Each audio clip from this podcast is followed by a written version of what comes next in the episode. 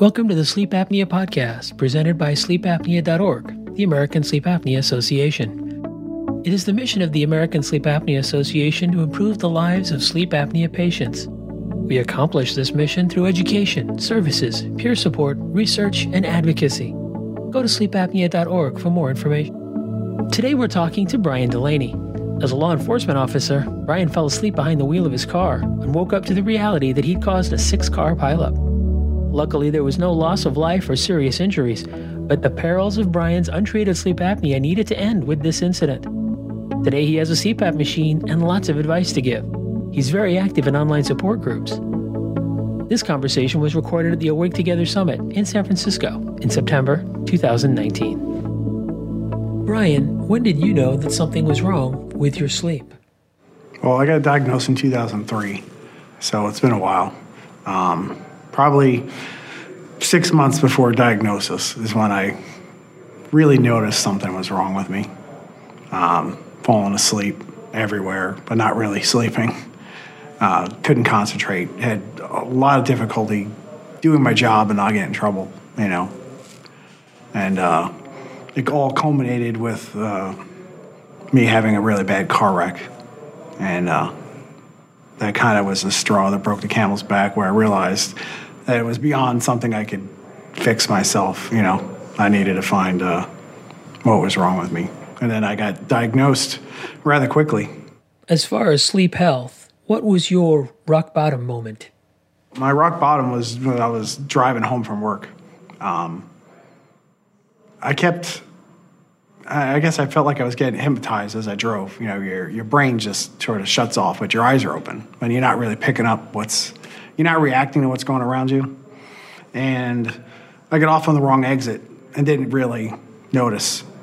And then the next thing I realize, I'm doing 45 miles an hour, and the car in front of me is like 20 feet away.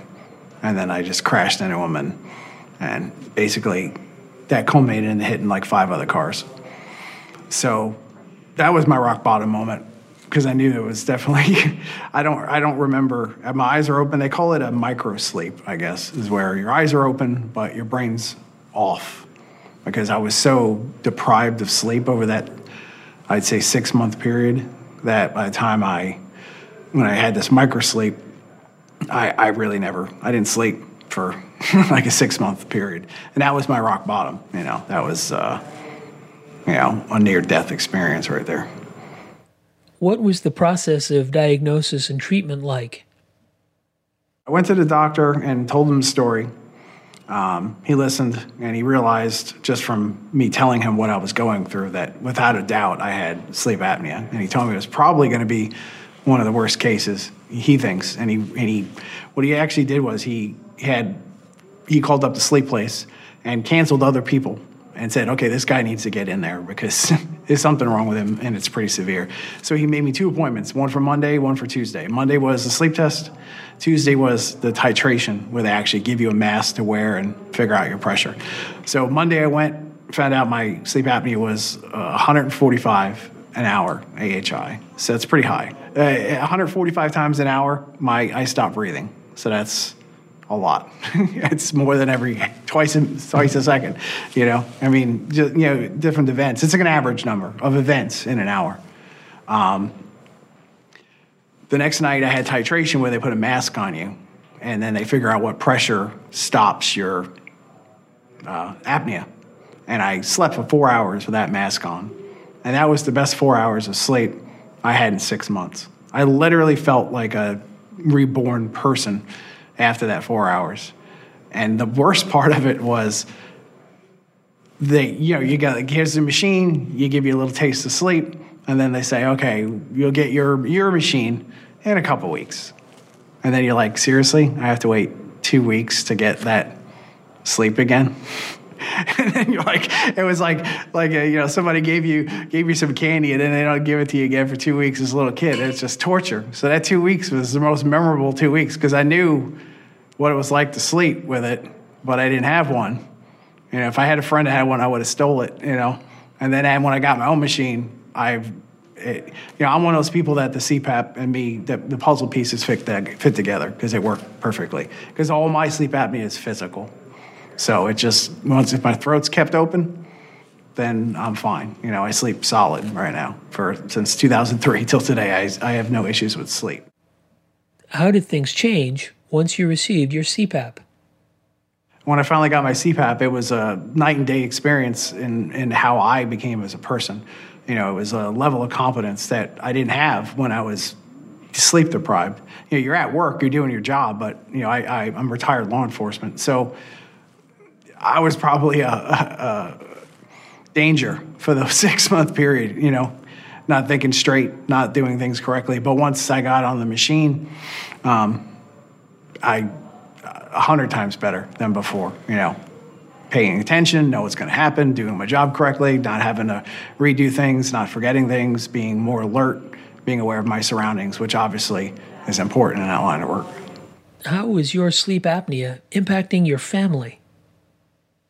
Well, the first three or four years of my uh, being married, I didn't sleep in the bedroom because I snored so much. My wife would, she'd actually leave the room. And then at some point, I was like, you know what?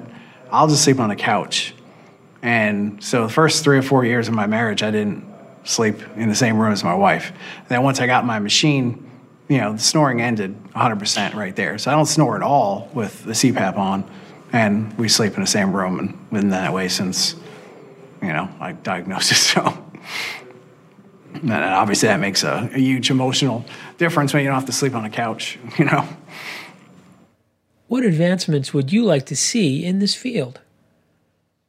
Well, I started off with a loud CPAP, you know, and now I have a virtually silent APAP, which is an adjustable, you know, machine.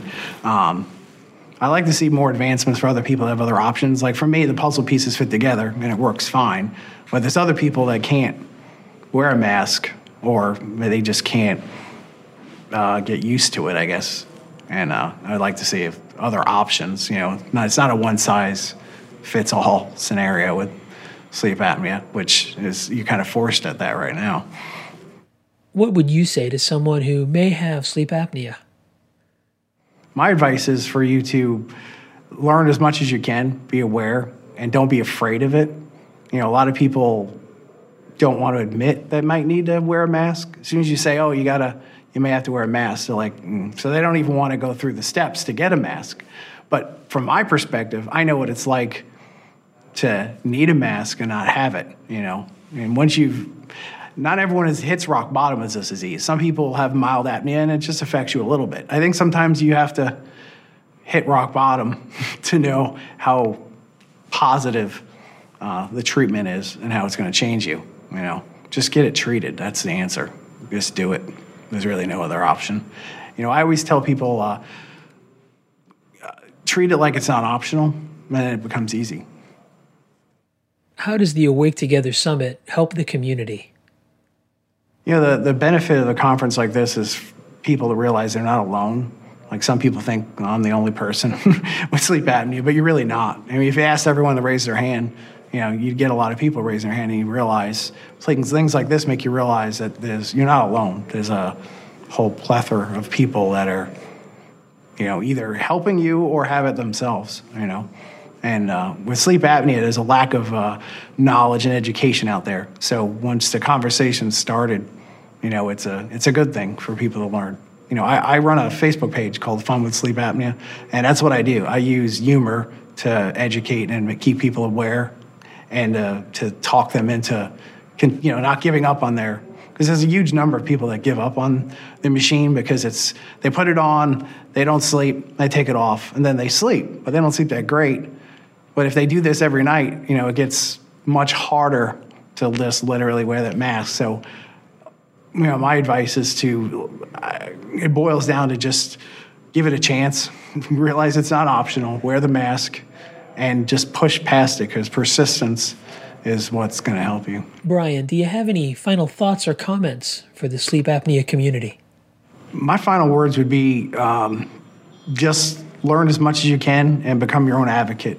Don't depend on your doctor to know everything because you know you're the patient so you need to be the person that knows everything so learn as much as you can about your own treatment your own uh, health and you be your advocate and you solve your own issue by uh, education, awareness, and helping others.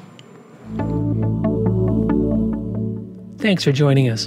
To learn more, get a transcript, see the video of this interview, and much, much more, go to sleepapnea.org. You'll also find links to all our social media feeds. You can subscribe to this podcast via Apple Podcasts or wherever you get your podcasts.